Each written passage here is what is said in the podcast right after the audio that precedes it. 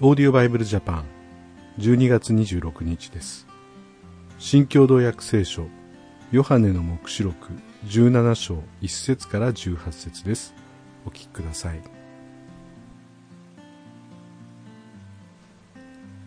さて七つの鉢を持つ七人の天使の一人が来て私に語りかけた。ここへ来なさい。多くの水の上に座っている大陰譜に対する裁きを見せよう。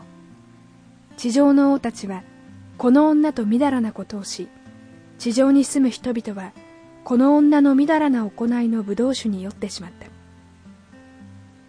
そしてこの天使は霊に満たされた私を荒れ野に連れて行った。私は赤い獣にまたがっている一人の女を見た。この獣は全身至る所神を冒涜する数々の名で覆われており七つの頭と十本の角があった。女は紫と赤の衣を着て金と宝石と真珠で身を飾り忌まわしいものや自分のみだらな行いの汚れで満ちた金の杯を手に持っていた。その額には秘められた意味の名が記されていたがそれは大バビロンみだらな女たちや地上の忌まわしい者たちの母という名である。私はこの女が聖なる者たちの血とイエスの商人たちの血に酔いしれているのを見た。この女を見て私は大いに驚いた。すると天使が私にこう言った。なぜ驚くのか。私はこの女の秘められた意味と女を乗せた獣。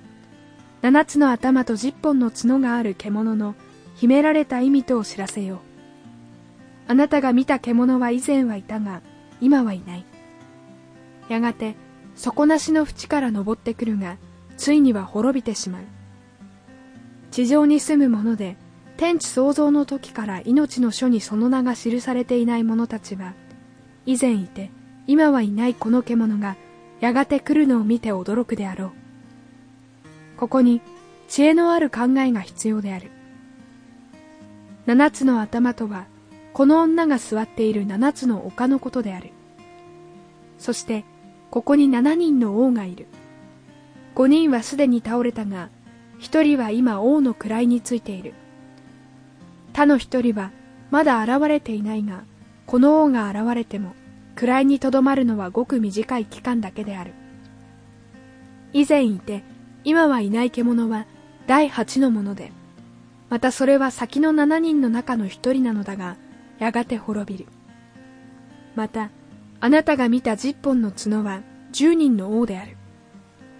彼らはまだ国を治めていないが、ひと時の間、獣と共に王の権威を受けるであろう。この者どもは心を一つにしており、自分たちの力と権威を獣に委ねる。この者どもは子羊と戦うが、子羊は主の主、王の王だから彼らに打ち勝つ。子羊と共にいる者、召された者、選ばれた者、忠実な者たちもまた勝利を収める。天使はまた私に言った。あなたが見た水、あの陰譜が座っているところは、様々な民族、群衆、国民、言葉の違う民である。またあなたが見た十本の角とあの獣はこの陰譜を憎み身につけたものを剥ぎ取って裸にしその肉を食い火で焼き尽くすであろう。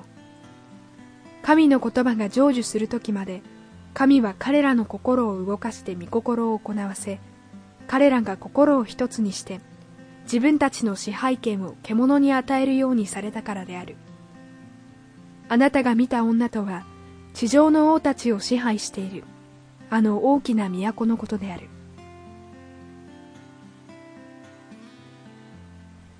大陰譜バビロンが裁かれるというそういうことが書かれていますが私たちは政治的な力権力ですね。あるいはお金そういうものに弱いですしまたそういうものを偶像のようにしてしまうっていうこともあるわけです。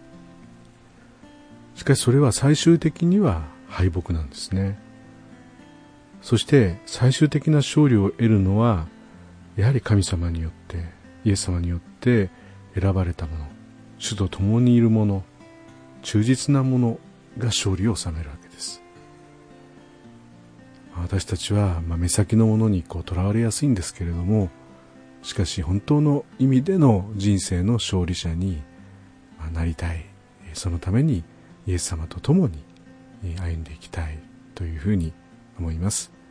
それではまた明日お会いしましょう。さようなら。